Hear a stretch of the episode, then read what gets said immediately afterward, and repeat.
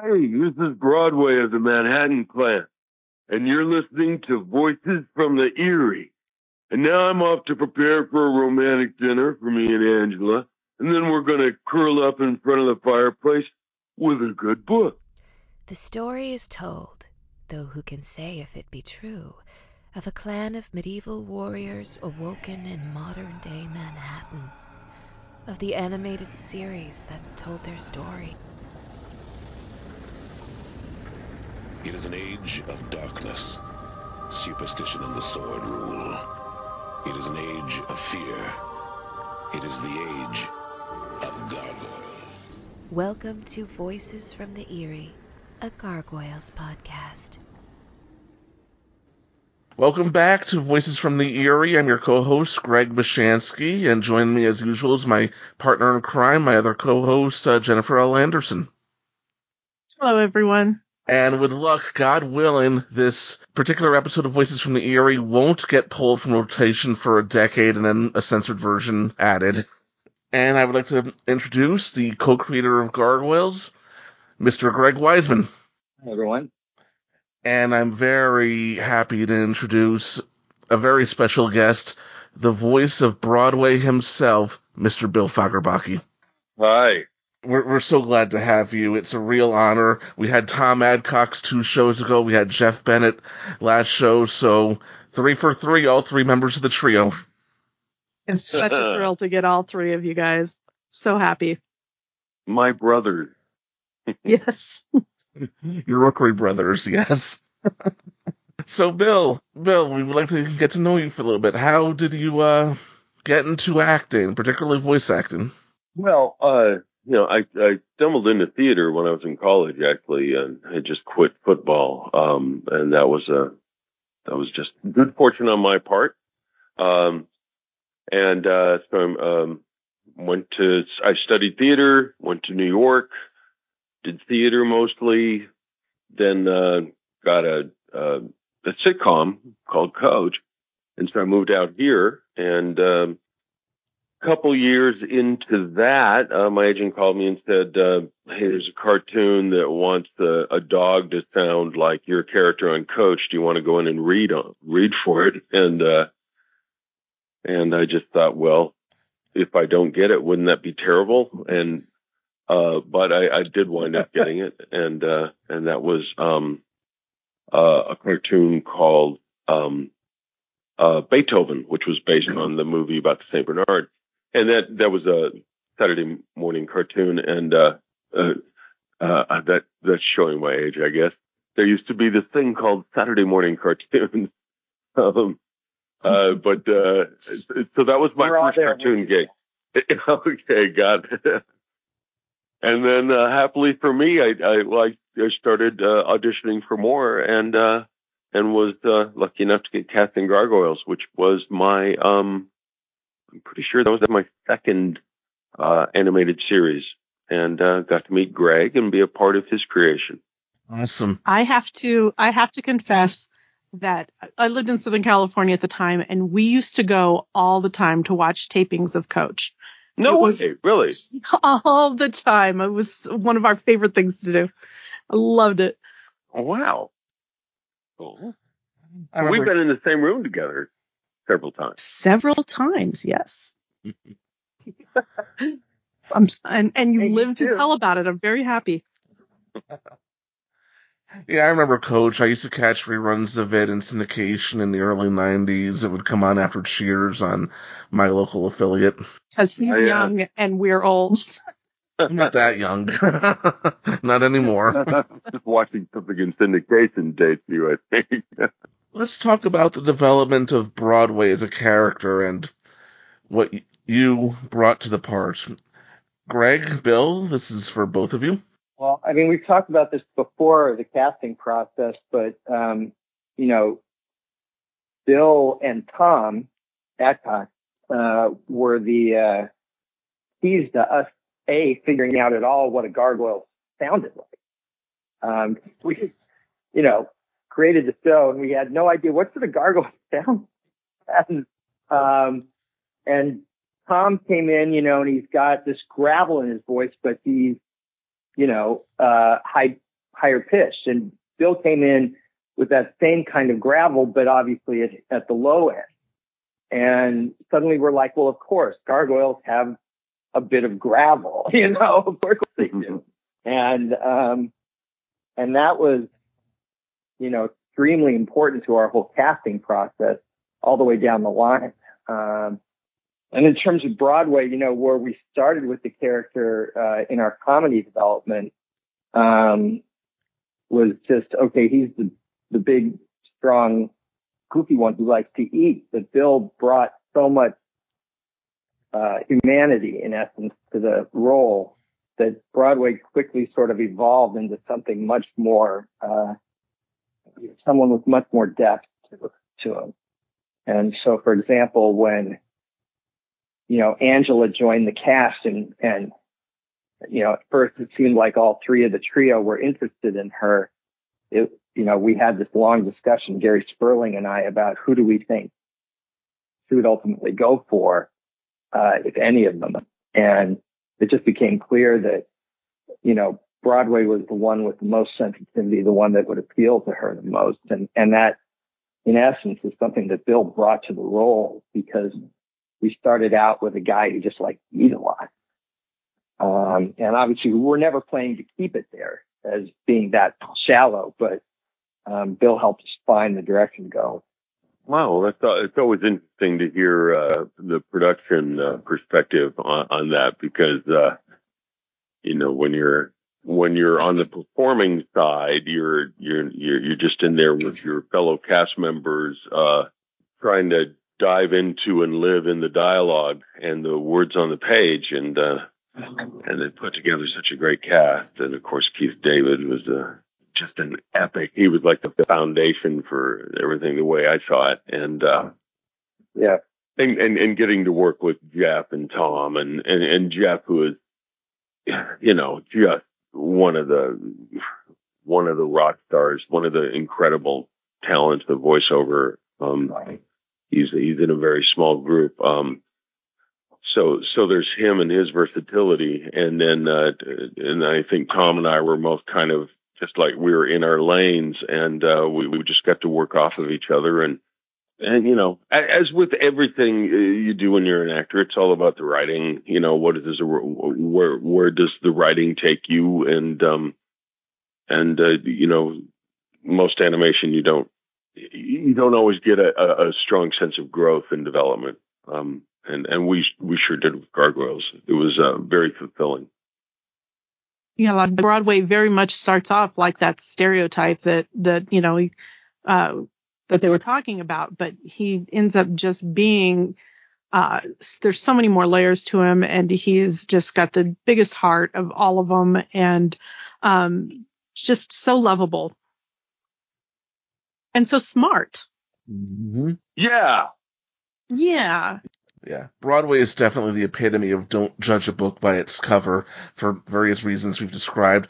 Most of the fandom, well, pretty much all the fandom latched onto him pretty quickly. Every now and then he gets someone who just looks at him on the surface and explain about the character, and then I'll say, watch a couple more episodes, please. He's a great, very multi-layered character. I love him. He's terrific. I mean, and I'm maybe I'm a little bit biased because I portrayed him in one of the radio plays at the Gathering of the Gargoyles conventions we had. I did nowhere near as good a job as you, Bill. Not even in the same galaxy, but I have an affection for the character.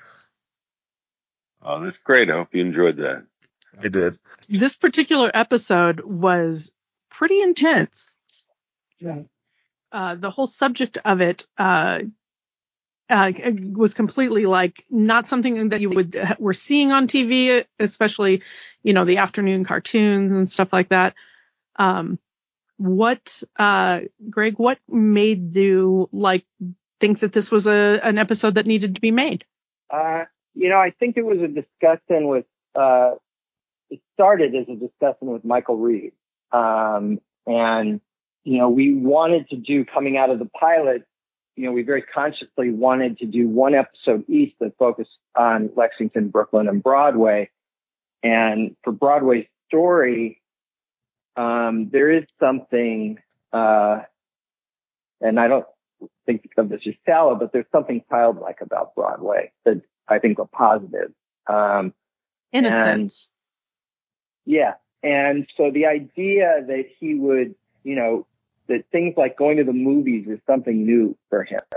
Um, and that the dividing line between what's real about a movie and what's fake, the sort of harmlessness of violence was, um, interesting to us. And the idea that, um, this idea about gun safety was just, uh, sort of running around in I think both Michael and and our heads because we had rules about what we could do with guns and what we couldn't do.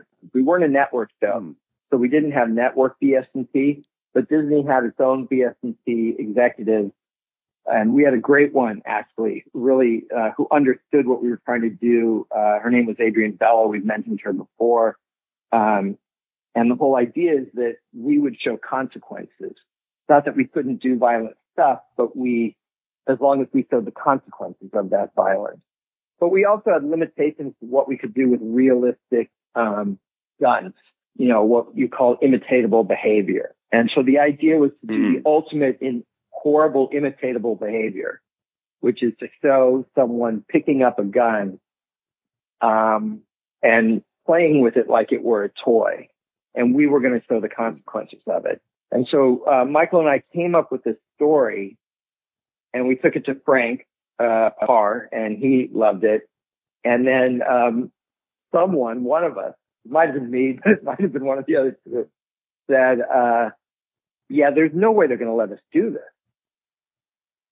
And um, I said, uh, "That may be true," but I took it to our boss, uh, Gary Krisel. Uh, Bill, I don't know if you remember Gary, but he was ran Disney TV animation back in the day. And, um, and he said, all right, well, tell me the story. And I told it to him and he said, um, okay, go for it. And I think one thing that helped is that it, it, it isn't, I'm pretty anti-gun myself. I mean, flat out. I'm a, you know, a liberal Jew from the San Fernando Valley and, um, I'm pretty anti-gun, but this episode is not. Um, this episode is pro gun safety, um, which I think is a subject that everyone can agree on. That you know, if you're an adult, you don't leave a gun just hanging around, and and Elise is kind of justified in her doing so because a um, she's a cop, she has a good reason to have that gun, and b she lives alone. It doesn't occur to her. She doesn't have kids in the house. She doesn't even have you know uh, a roommate it doesn't occur to her that she needs to secure that gun. Um, but adults should secure firearms and kids should not be picking them up and playing with them as if they are toys. And that I think is something that pretty much everyone can agree on. And so it was at the time surprisingly non-controversial. We were sort of, um, shall we say primed to receive all sorts of flack about the episode and the reverse happened. Um, we actually got this great write up in TV Guide. And, um, there's a story I could probably tell here, some stills here. I have no idea if you remember this, but the press back in the day were always on our side with Gargoyle. We always got great reviews and we got great, um, publicity for the show. Maybe not as much as I would have liked, but then I, what I found is that uh, every producer always wishes the show got more publicity. But um, one of the main reasons that we got great publicity is that we did an event where we showed a clip at the Universal Sheraton, and attending the event was Gary Krisel, my boss, myself, um, and three of our uh, actors on the show. Uh, Ed Asner, Jonathan Frakes, and Bill. And um, Bill, do you remember this at all? Yes, I do. Ring any bell? Unusual. Right. So we showed this clip, and we and I had gotten them to get huge speakers. I mean, just massive speakers for the space. And we pumped the volume all the way up and showed this clip, and it's really short. Um, and it echoes out at the end with Goliath roaring and all this stuff. And when it ended, we had like pin drop silence from everybody.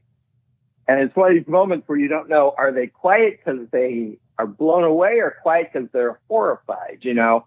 And, um, someone asked, one of the reporters attending asked the question whether, you know, this is clearly a very different kind of show for Disney.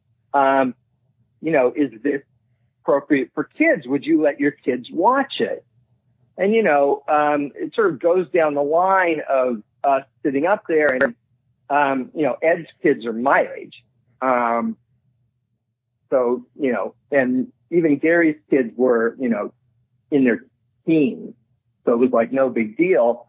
And Jonathan and I, our wives were both pregnant at the time, but we didn't have, we didn't have any kids yet. um, so that sort of left the question in Bill's court. And Bill, do you remember what you said? I think so. You go ahead. Bill goes, well, it's better than Barney. And this got a massive laugh. And I didn't really understand it at the time because I didn't have kids.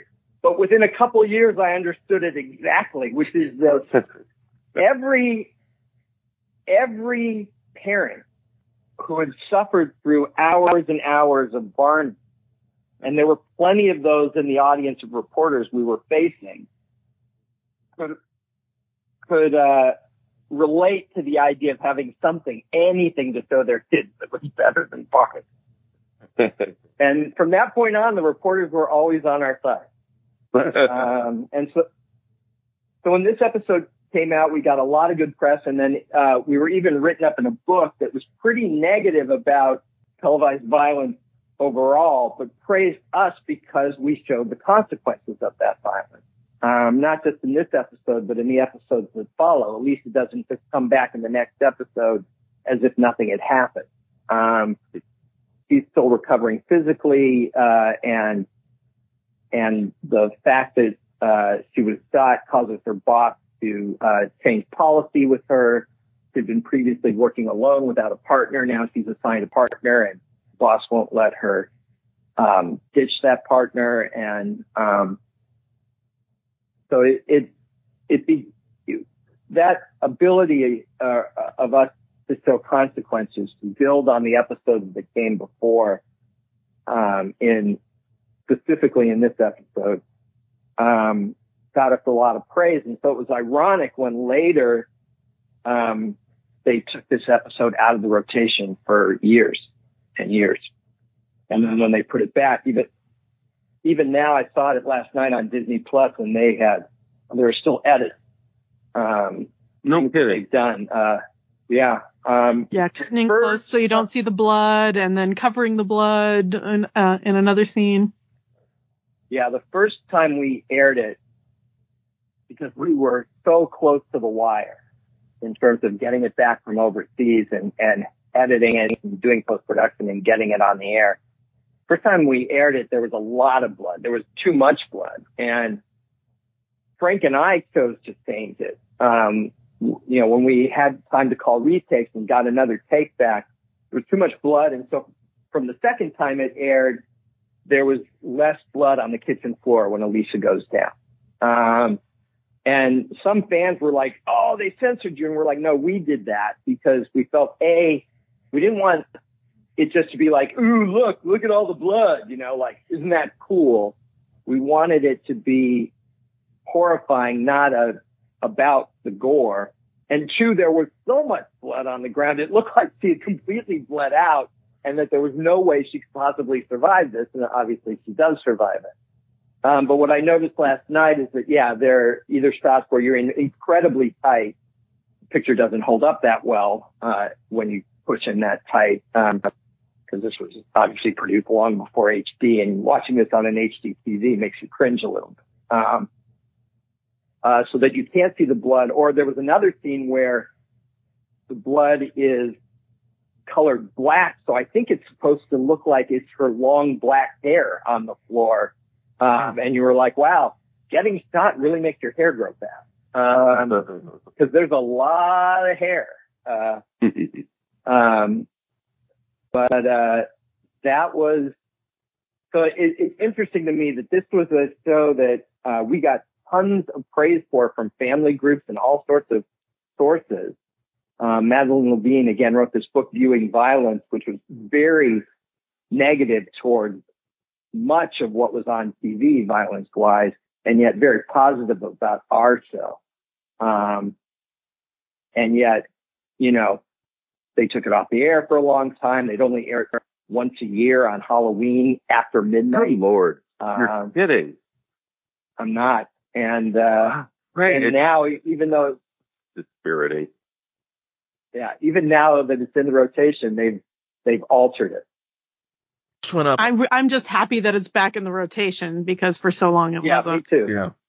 When the show first went up on Disney Plus, this was the first episode I checked, and it was uncensored for the first year. I don't know what happened, but the second year of Disney Plus, suddenly they posted the edited version. But the ironic thing about that is, if you watch Enter Macbeth right after this, it has a previously on Gargoyles recap. The shot of Elisa in a pool of her own blood is right there, uncensored. Well, when it's when it's really not even it's it's it's about the point of the story, which was uh, I mean, what an ambitious um, and relevant uh, episode of a cartoon, and how great that uh, you and Michael were able to proceed with it. Um, that's really uh, that's that's so commendable. Because yeah, we just kind of uh, we're just kind of when we consume television, we consume um, film, we consume other stories. We're we're just going along on this ride in the in the the cradle of a I don't know what is it, almost a hundred gun deaths a day in our country, um, and it's Right. a part of our culture that is it's uh it's so toxic, but yet it's also vital part of quote action unquote stories, you know. Um so that's a wonderful that was uh, uh yeah, I I did uh, I watched it again thanks for the link and uh it was uh, it was it was great to see what you accomplished there, Greg. Um impressive and I'm really proud to be a part of it. Michael Reaves' Thanks. script. Yeah. I mean, it, obviously it was a huge group effort. I mean, Mm. uh, Michael wrote it and we had great people in Japan animating it and directing it and, um, and you guys performing it. I mean, uh, uh, there's some great stuff in there from you, of course, but you know, Keith and Sally, uh, both have just, you know, heartbreaking moments. Um, and Right. great support from everybody else, you know. Well, well, the the- the portrayal, the portrayal of the family is is really effective, uh, and affecting. Uh, that's uh, that's such an important thing to, it's such an important value to write into that story to portray that honest grief and shock, and and then Broadway's not just guilt but shame. Um, uh, it's uh, and, and and of course, uh, you know the the um, the effect it has on Goliath, but um, but but but showing the family was I I think such uh, and you very easily could have written that episode without that. That could have, you know, but the the, the fact that you had that value in the story is was uh, really powerful. As as an adult watching that for the first time, that moment when they ask, should we call in her sister from Arizona? Like that, like Mhm. hits you. Like you're like, oh, this is serious. You know, it, it really was an, uh, just that one line, like got my attention hard. Right. I mean, this was an opportunity for us. I mean, this is Broadway's story, you know, and as with the previous stories, we wanted to see Broadway uh, in relationship to Goliath, but it also really gave us an, uh, an opportunity to fill out, flesh out Elisa's life, which we hadn't done up to this point. We'd seen her, we'd seen that she was a cop, but she was a cop in essence in a vacuum. Um, so we see her at work you know, with, and we see her being a cop outside of being the gargoyle's friend, you know. Um, we see her boss, um, and then we go to her house and we see, oh, she owns a cat. How about that? Did you know that? um, and um, and then you know we put her in the hospital, and uh, oh, we even before we put her in the hospital, we see the family picture on, you know, in her apartment. Uh, it Mhm. shows that she's got parents and she's got a brother and sister. Um, and then yeah, we meet uh, mom and dad, which played by you know the amazing Nichelle Nichols and Michael Horse, um, and her brother Derek, played by Rocky Carroll. Um, and then Maria Chavez, the boss, is Rachel Ticotin, and Dr. Sato uh, was Robert Ito. I mean, this had a, a terrific guest cast. I mean, we have a great group of regulars, but one of the things that was also great about Gargoyles is that, you know, the actors we brought in as guests on this show were just, were just stunning. You know, just like, wow. Um, It was kind of a, a guess who's guess who's going to be the next per- like the guest on this week kind of like you're going to know the voice. Yeah. Yeah, what a treat to see all the different guest actors come come through. That was really delightful. Uh, Uh, and here, you know, you just get tastes of them. You know, it's not a big Maria Chavez episode or even a big Diane Maza episode.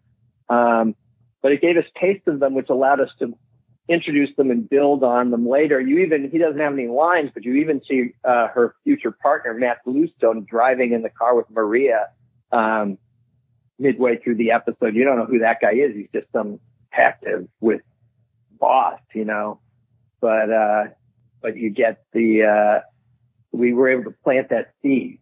And then later when people watch it a second time, they're like, oh my God, that actually appeared two episodes before he was actually introduced or something like that. I don't know. And that, that was always fun for to plant the seed. Love it. This episode also introduces Tony Dracon, who, in a lot of ways, he's kind of an opposite of Xanatos, where Xanatos is charming and draws you in. Dracon of sleazy, repulsive, and if you saw him walking down the street, you would cross the street to avoid him. Yeah, I mean that's another one where uh, we felt that we wanted the villain of this episode because the episode was um, so real. You know, the actual threat, which was Broadway shooting Elisa and Elisa coming close to dying, so real. Um, we didn't want a sort of high fantasy or high science fiction quotient villain, you know, for this episode. Um, and we had always talked, uh, Michael and I had always talked about, you know, at some point we want to just bring in organized crime into this. This is Elisa's world. That's before she ever met a gargoyle. She was a detective who had to deal with organized crime. And so Dracon became, at least initially, our sort of stand-in for organized crime in Manhattan, uh, in 1994. I guess that's what organized crime looked like in Manhattan in 1994. uh, looked like Richard Grieco playing Tony. So, um, but uh, so I don't know how real it was, but it, it felt more real. In other words, even though we were dealing with these high tech weapons, um, and I love the line about you know the the particle beam uh, that Owen's describing these particle beam weapons and the the lasers just for alien. I'm like that's totally Michael Reaves because I had no idea that that lasers were useless. It was just sort of like uh, Michael's like, yeah, the laser, you know, the actual beam is invisible. The laser's just for aiming. I'm like, sure, okay. Michael, Michael would research all that stuff and knew all that stuff. Uh, on Young Justice, Brandon is like that. All the science Brandon wants to get, you know, even though we're doing a show that's superheroes, guys like Michael and Brandon, they want to get the science as close to right as possible so that it sounds at least like we know what we're talking about. And I'm all in favor of that as long as I don't have to be the one to do the research. Uh, so, Okay, Gargoyles has made a lot of use of real life locations throughout the series so far, and here we see the Plaza Hotel, but you don't call it the Plaza Hotel, even though it's drawn ex- exactly like the Plaza Hotel. You refer to it as the Park Manor Hotel. Were there any behind the scenes reasons for this? You couldn't get clearance on a name? Uh, you know, you can't use someone's business. Uh, they could sue you. I mean, it wasn't even like fight for a question on our part. It's like, okay, we're going to loosely base this on the plaza, but we'll call it the Park Manor. Um, and that'll be our fancy hotel. Anytime we need a fancy hotel, we can reuse the Park Manor, uh, hotel in, uh, Manhattan as that's going to be our fancy hotel. Um, so as you know, when Frank came on the program, he talked about taking all these photos of Manhattan just before, uh, we launched the show. So I'm sure he sent photos of the plaza and other, you know, top hotels to, uh, Japan for them to design the backgrounds on it. But I don't think there was ever any question. I mean, the Statue of Liberty, that's a public, um, thing, you know, or even the cloisters, that's a public thing. But the Plaza Hotel's owned by someone. And if we show that they're, that a bunch of gangsters are living there, uh, right under the noses of management, they, they might not be happy about that. Right. Um, And the, the the image of the Chrysler building, which I appreciate greatly, um, was there was there some uh, commitment, Greg, to using uh, iconic New New York skyline images that would be recognizable in every episode or anything like that? Was there any conscious Yeah, all the time. effort? Yeah. Oh yeah, very conscious. Uh, like I said, uh, Frank Paur, our the the other producer on the show, um, went to Japan, talked to our Japanese partners, the, the folks at Walt Disney Animation Japan, who uh, in Tokyo, who animated the show, um, all of the first season and, and most of the second as well. Um, and uh, on the way, he stopped in Manhattan. I can't, I can't remember if it was on the way there or on the way back. He told us, Greg, Jennifer, I don't know if you remember, but, uh, but in any event, it, one direction or another, he stopped in Manhattan and he just took his camera. This is before we all had cell phone cameras, you know, he took his Right. camera and he went all around Manhattan and took hundreds and hundreds of photographs. Uh, when taking photographs was kind of more of a big deal than just pulling out your cell phone and, and pressing a single button, you know, um, and running off 80 pictures. That You're right. You know, um, this, this was really Film was involved. Uh, A camera store yeah, was film was- involved. The film developing. Exactly. You're right. Uh, so he We are the film developer. so he just uh so he wanted a specific angle or what have you or? Sometimes and but at any event he wanted to give them as much reference as possible so that when they were designing backgrounds when they were doing storyboards they could refer to the reality of the place and and um and so you know he in we talked a couple episodes ago about the statue of Alice in Wonderland in Central Park or right um, you know, in a few episodes from now, we'll, you know, we set almost the entire episode on the Twin Towers. Obviously, this was the 90s. It uh, has a different effect on the audience today, but, uh, but then it was just, this is the skyline of New York, and there are a lot of just skyline shots, particularly at the gargoyles gliding off across Manhattan, where you see uh, very iconic buildings, Chrysler Building, Empire State Building, um, Pan Am Building. Remember the Pan Am Right, Building? right. Uh, well Greg were they were they animating uh were, were they use, were they basing it on an animatic that you provided with the storyboard or you said did, did, did they Not- like start from those- scratch yeah. so they were doing all the season animation one- there season one, they did all of it. They did the boarding there too. We did, we had Wow. someone on our end who did revisions uh-huh. and Frank and I gave notes. Um, but for all of season one, they did all of pre-production, uh, and production and animation in Japan. And we would just bring it back for post. So we Wow. would do the writing and the voice work here.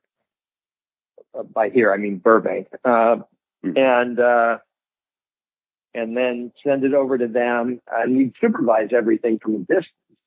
Um, we there were again a long time ago a lot of fax.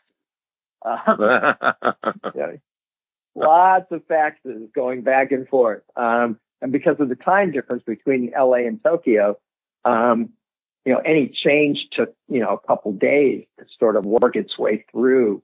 But yeah, they did all the pre-production. Then in season two, we went, um, you know, season one, they only ordered 13 episodes. Season two, they ordered 52 episodes, but gave us the same amount of time to make them Both of them. as for season one. And Oh, that's so- we, that's- I have to say it. That is so dumb. that's what I thought. That's so dumb. I, I, I mean, how soul crushing for you, Greg. I, I'm sorry you had to go through that. And whatever short sighted individual thought that was a good idea, shame on them. uh, it it was this thing. There was this meeting where they said, "Hey, uh, how many? We, we want you to do 52 episodes for uh, season two. And keep in mind, they had not picked us up at all. And Gary, our boss, had had ordered six scripts, even though there was no pickup. Just like, all right, let's get six scripts going, because the show was doing Hmm. very well, but Right. but our syndication arm, Disney syndication arm, Buena Vista, had not picked us up for a second season. Gary's like, all right, I'll pay for six scripts out of my budget. And if the show doesn't go, I'll eat that cost. We'll write it off as a, a loss. So we were working on, Michael and, and I were working on six scripts, um, six stories. And so they, uh, came to us and said, uh, we want 52. And I literally laughed in their face. This does not go over well. uh, and I just said, yeah, that's totally not possible. Because they also, it wasn't just that they wanted 52 episodes. They wanted 52 episodes all in the fall quarter between It's, September and December. And I said, it's just not possible. It's just not physically possible. And they're like, well, all right, well, what is possible? And I said, well, I mean, we've got six scripts in the works. I know we can do six and we did 13 last season. So I'm confident we can do 13. And I think if we really pushed and I sat there with a schedule in front of me and I sort of quickly did the math, which is dumb because I'm not good at math. Um, and, uh, I said, I came up with the somewhat arbitrary number of, I think we could squeeze out 18. For which their Mhm. response was, um, nah, if you can't do 52, then just do the six. Um, and that was a bummer because I was hoping for 13. You know, we were primed to do thir- another season of 13 and, and they were like, just do six. But we're like, okay, we got the pick up for six. We'll do the six. And then two weeks later, they called back and said, remember you said you could do 13. And I'm like, uh, yeah, that was two weeks ago, but sure, we can, we can do 13. Um, and then two weeks after that, they're like, remember you said you could do 18. and I'm like, that was a month ago. You cost us a month. And they're like, you said you could do it. And I'm like, okay, I think we can do 18 in the first quarter. We'll do our best. And they're like, you got, you can't do your best. You have to do it. And then two weeks after that, they called and said the order's 52. So not only did we get the 52 order that I told them we couldn't do, but we didn't get that order until uh, six weeks later. So we actually lost six weeks. So immediately we had to, we're getting way ahead of ourselves here. I am. That's my fault. Probably I ran, but, uh, No, immediately we had to uh, quadruple our staff. And so Wow. season two, all the pre-production came back to LA or 90% of it. Japan still um, did boards for a handful of episodes. Some of them were best actually, but we did, we created four uh, story editing teams and, uh, and three directing teams and you know, just expanded the show exponentially. And um, in the end, we got 31 episodes done for the fall quarter, which I thought was just amazing because I had said, Wow. I think we can maybe get 18 done. All We got 31 done, and they were so pissed at us because we didn't get deliver 52. And I said at the time, I said, "You guys remember I told you we wouldn't be able to have this," and and they had they just pretended they had no memory of it. Mm, Um, and of course. they were Of course, furious yeah. with us for only delivering 31. How convenient. Yeah. Well, that's how the sausage is made, and uh, sometimes, uh, sometimes one of the sausage makers uh, doesn't know a lot about m- making sausage, but yet, yeah. but yet they still get to, uh, they still get to put in, you know, the order. Uh, uh, it's a heck of a, Yeah. it's a heck of a business. And that was like, and that was your baby though. That was your baby. That was your baby, Greg. yeah, Mhm. that's true. Returning to the episode, Elisa flatlines in a very chilling act break. Yeah, We've already like been been on the edge of our seat this whole time, and like they actually take her to flatline. It was pretty intense. Ah, yeah. Get out the old. We got we got the injection of the uh what is it? Ep- The epinephrine with that E- giant epinephrine. syringe. yeah, that giant like yeah, it just hit her with a half gallon of that, and then and then get out the paddles. I mean, we we yeah yeah that was that ramped it up there. Um, that was intense. Ollie We Richardson. wanted to treat it as just. Sorry. Go on, go on. I was just going to say, I, I, uh, I was just had to interject. I, I had the good fortune of, uh, of being directed by Sally Richardson on an episode of a, of a, a show, uh, called I'm Dying Up Here. It was really great to see her again. And she's a, she's a, she's a terrific director. Uh, yeah, it's been great watching Sally's career just, uh, as a director. By the way, it was also a lot of fun seeing you, uh, with Craig on, uh, uh, Young Sheldon. Oh yeah, boy, that was, that was, that was something else. What an experience. You know, and, and, and, and in a way, even more heightened with all the COVID protocols and stuff on set. right. Yeah. Um, yeah, it, wa- it, yeah, that was, sometimes this business is, can just be so beautiful. And, uh, and, and that was one of those moments of, of, uh, getting to work with him again. All right. We keep pulling away from the episode, Greg. What, what did you want to say? Okay, I was I was I was about to say the I love the entire climax at the warehouse in Canal Street. It's a great action sequence, and Broadway's confession is just heartbreaking. And he's doing it not only to clear his conscience, but in a way to save the life of this sleaze bag who New York might even be better off without. Uh, Yeah, that is a really, Yeah, I mean- uh, honest, uh, endearing moment from Broadway. Yeah. Yeah. It's all about his character, right? And, and brought through this whole episode, to- Broadway goes from like this, he he's having fun, and then he's sad, and then he's angry, and and then in the end he's like, there's just so much shame. Like he goes through the whole gamut in this episode, and we just see so many sides of him. Yeah, it was a wonderful experience and, uh, not your normal, uh, cartoon voiceover gig. you didn't do a lot of that on Beethoven? Uh, Pat, Patrick had those moments. So. For sure. In a different way, yeah. Uh, Hmm. no, I mean, you know, we were trying to make the show that we would want to see, you know, um, and so, you know, you get that, uh, the, the thing I love is the counterpoint, uh, and again, all, credit to Michael Reaves who wrote the episode, uh, the counterpoint between when Goliath first tells Broadway, not knowing what Broadway, um, that Elisa has been shot and the man responsible is in this building. Yeah, that's And- great. you see Broadway have this m- moment where it's like, oh wait, he doesn't know what happened.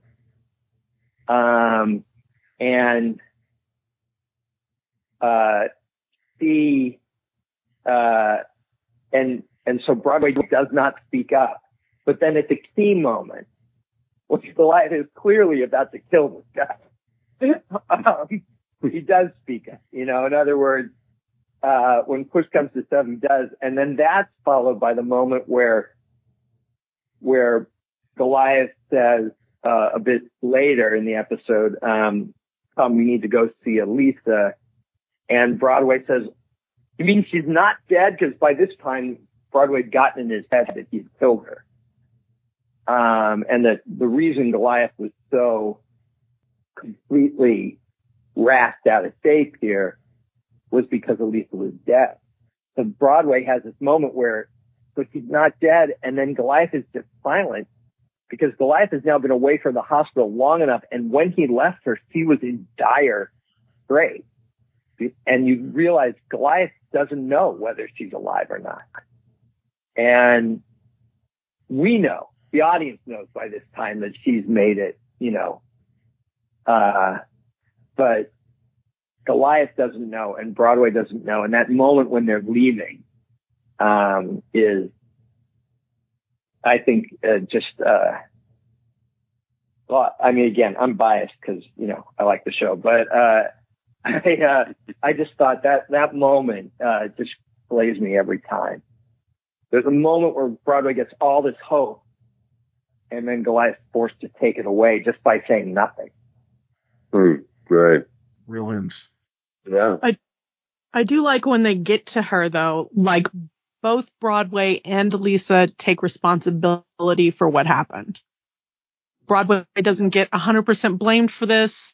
Um, even though, like you said before, Elisa had no reason to lock up her gun before now.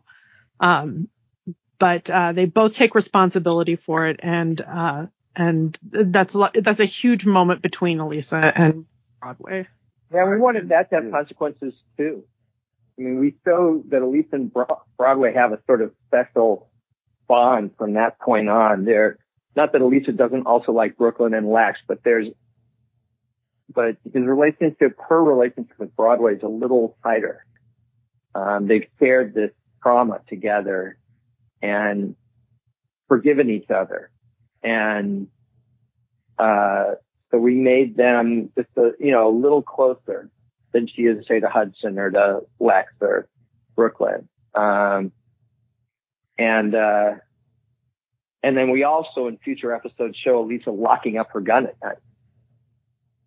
Wow. We hadn't obviously done prior to this. So we wanted to follow through from this episode with, uh, you know, not just Elisa being on crutches or, uh, um, but also with the relationship continue to evolve and also Elisa having learned a lesson from what happened before and changing her behavior. Right. Great scene. And I think it's gargoyle culture, stroking the hair is the equivalent of a kiss. Goliath kisses her while she, in that case, while she's lying in the hospital bed. Yeah, Goliath's kind of a dope, but he has feelings for her. He just hasn't figured it out yet. Um, and uh, some kisses are just as with human kisses, some kisses are more platonic than others, but still, um, you know, there's a reason he goes so berserk when he's hurt. Mm-hmm.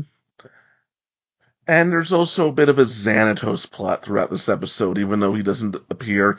It's obvious by the end of the climax that Owen was pulling strings to get Goliath to retrieve the weapons for them.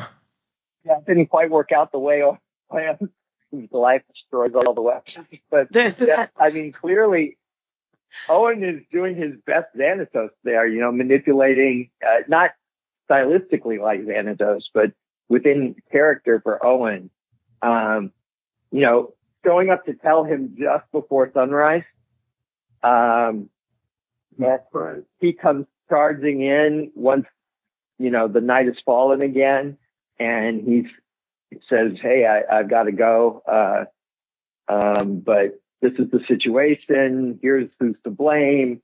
And, and sure enough, Goliath takes down the bad guys. What Owen doesn't count on is Goliath then destroying all the, all the weapons at the end. But we also had that moment where, um, Owen pulls out a piece of paper and says that there are 37, uh, weapons unaccounted Unaccounted sold for. off on the street. And we saw Broadway destroy one of those. Right. Um, but that leaves 36 and that was done intentionally so that later in the show, again, when S&P wouldn't allow us to use regular guns, we could show even, you know, some crook or other using one of these 36 weapons, uh, out on the street because they were, had been disseminated and were out there and gone, you know. Um, so that again was um, Michael and I sort of planning ahead to, in essence, address an S&P problem um, like beginning of the year. Although throughout the series we maintain a balance between both real guns and laser guns. I mean, some Elisa never stops using the real guns. Some bad guys later who aren't associated with Xanatos use real guns. Broad comes to mind, and uh, I always thought that was really cool. Cool. I mean, s- some characters had access to high tech weapons, and others didn't. Right. And also because we are geeks, Gargwiki did tally how many of those guns were taken out by the end of the series. 12 destroyed or recovered, so there's still a bunch more out there if you ever get back to it. We're nerds. We do that. We have we have nothing better to do. So no, it's a terrific episode. I think its reception among the fandom is really strong. Occasionally I run into someone who says it wasn't an afternoon cartoons place to do this, but overall it's one of the highlights of the series. I think it's one of the most popular episodes around. I mean, it's it was a terrific piece.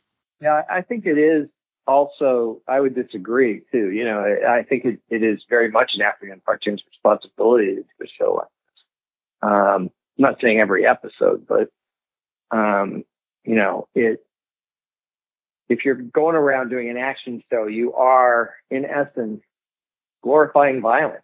Um, and, uh, and hey, I'm an entertainer when push comes to shove. So if something entertains, great. Um, but every once in a while you have to step back and go, okay, what am I doing here? And, and so, you know, if you can get a message across, uh, in a way that isn't soapboxing, I guess. I, I think. Well, but well, the, well, but it's a story. I mean, you are, uh, you know, we're we're engaged in storytelling, and that is, and Right. the story told in that episode is not uh, uh, an uh, a fantasy. It is a very real part of our culture, and so it's it's not Right. a story that no no one's going to say, well, that that could never happen. Uh, that's that's a part of our world, and it, it, it- to acknowledge that, um, uh, uh, no, I, in my mind, I think it's important. I agree. agree. And one thing I'd also like to just uh, throw out there, this is complete non sequitur, but I just think it's fun. The movie Showdown that Broadway watches before he sees somebody, I yeah, I always get a huge, a huge kick out of that.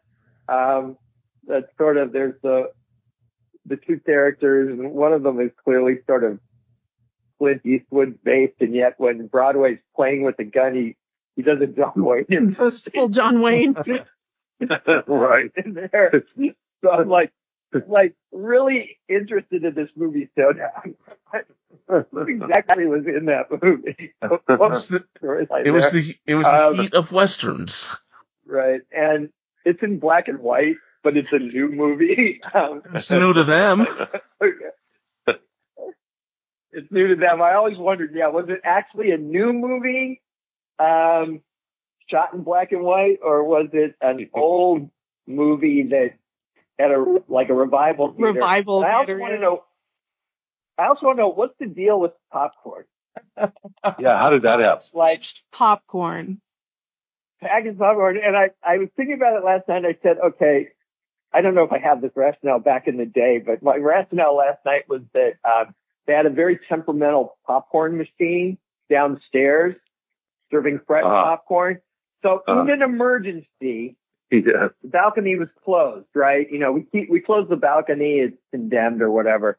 Um, but uh, in an emergency, if our old popcorn machine breaks down, you run upstairs and you start selling this prepackaged popcorn, and it's not as good, but you know, people are desperate for popcorn when they go to movies, so that's our backup plan, and that is my rationale for why there are bags of already pre-popped popcorn out on the goddamn balcony.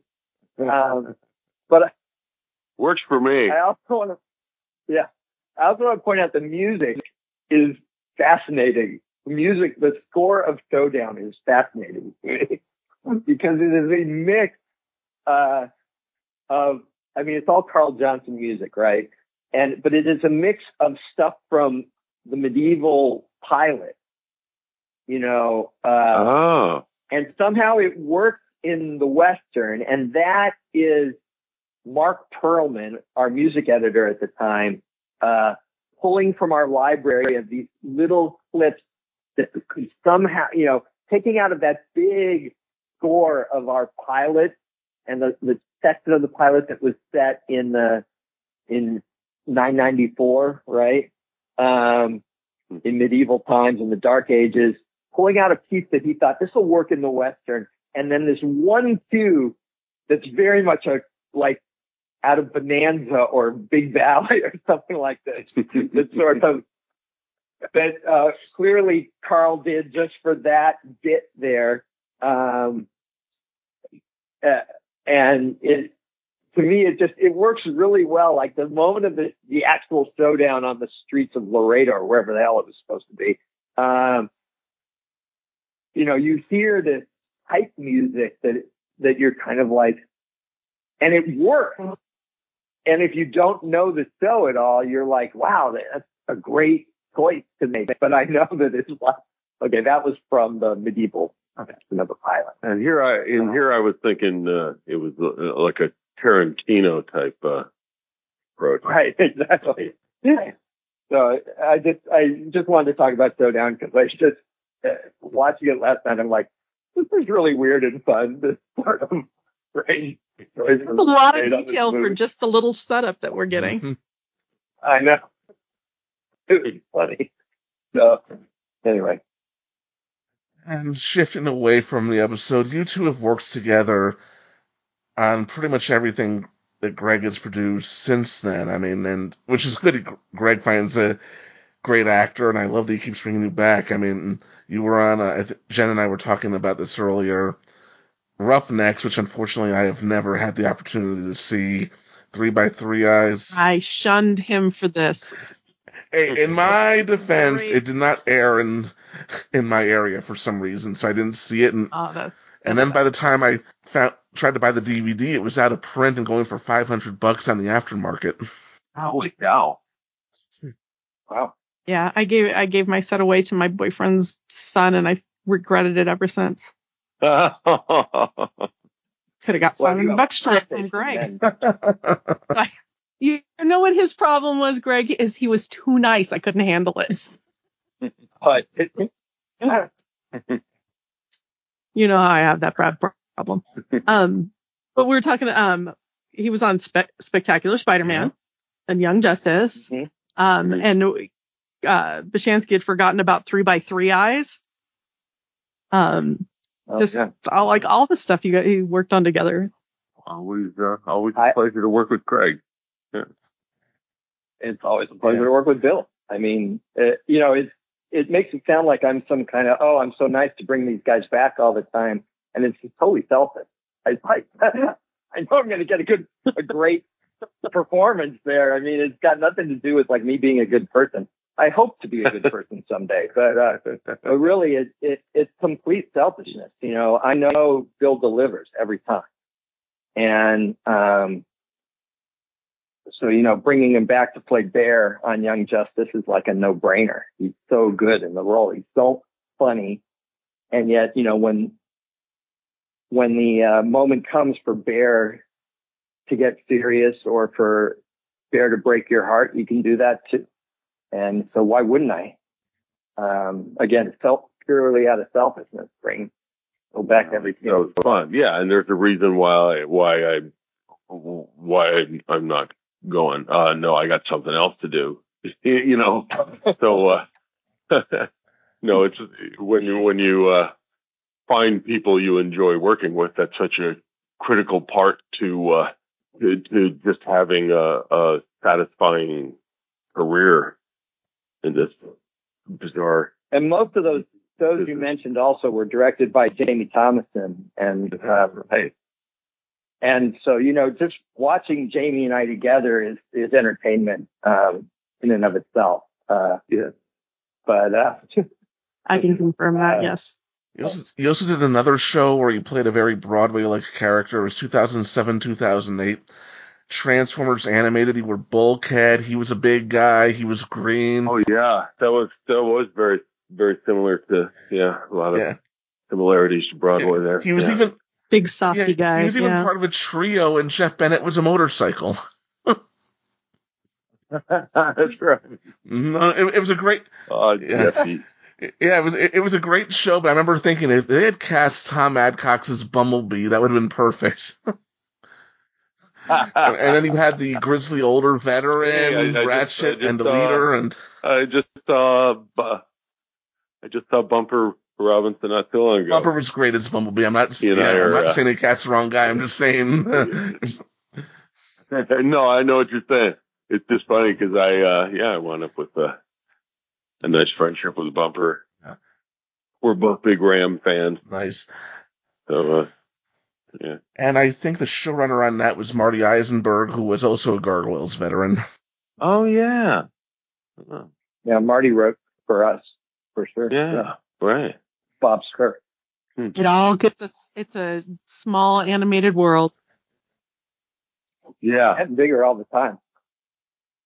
Well, Think of man. yeah, right, right, yeah, for sure. Uh, it's it's been really interesting to see the, uh, you know, with all the different developments, whether it's uh, streaming services or COVID, uh, uh, animation seems to thrive in all of them. you know, it's, uh, it's such a such a remarkable form of uh, of entertainment. Indeed. Is there anything else about this episode that we haven't covered before we begin to wrap things up? No, I'm uh, I'm very happy to uh, come aboard your your vessel here and uh, and share memories and reflections on this episode uh, with Greg. Uh, I appreciate it. We were It's it's been a pleasure to have you. an you. honor and a pleasure, and we hope that someday in this era of 90s revivals that Greg gets to do a third season of Gargoyles and a proper third season of Gargoyles, and you get to return as Broadway and uh, pick up that particular story. All right. Well, you guys take care, and uh, Greg, we'll see you around the campus, and uh, everyone hang All right, in there. Does anyone have anything they want to plug before we, t- Say we well. say goodbye? Uh, sure. I'll I'll plug Oh, Catwoman. oh, I, I didn't know you were asking Greg. Yeah, go, Greg. uh, I'll plug Catwoman Hunted, which comes out uh, on Blu-ray, DVD, and uh, on demand on February 8th. I'll Uh, be out before this goes up. stars Elizabeth Gillies. That'll be before this goes up. Yeah, we're gonna. This will be up in late March. Okay, well then it's out now. Go get it. Um, uh, nice. it's uh, Smooth. I I wrote it. It's, I'm really proud of it. It's an anime style Catwoman movie starring Elizabeth Gillies as Catwoman and Stephanie Beatriz as Batwoman. And, uh, uh, I think, uh, folks will like it. And then, uh, if this is airing in March, sometime around this time, that is the spring of 2022, the second half of fourth season of Young Justice will also start start dropping on HBO Max in the spring. So we'll either be It'll either have started dropping or we'll be very, very close in mark.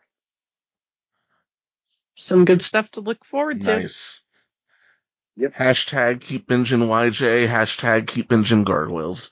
And Bill, do you have anything you would like to promote? That's right. No, no, just everyone be good to each other. That's the best thing a person can Yeah. promote. That's, that's good. Yeah, that's good. And Jennifer, do you have anything you want to promote? Uh, don't have anything going on. Um, go to my website, uh, www.heyassbutt.com Hey, ass butt. and you can find all the stuff that I'm selling there. Uh, but other than that, I'm just waiting for Greg to hire me. This was a phenomenal episode, a seminal episode of the series. I'm so excited. I'm so glad we got to talk about it together. And Bill, I'm so glad that you were here to discuss it. And I want to thank you, Greg. I want to thank you also. And Jennifer, thank you for being a perfect partner in crime. We shall be doing more, doing more crime together soon. And, uh, we will be back with Greg to discuss Enter Macbeth, a fairly important episode. Stuff happens there. And, um, talk to you all soon. Be good to each other, as Bill said. Bye.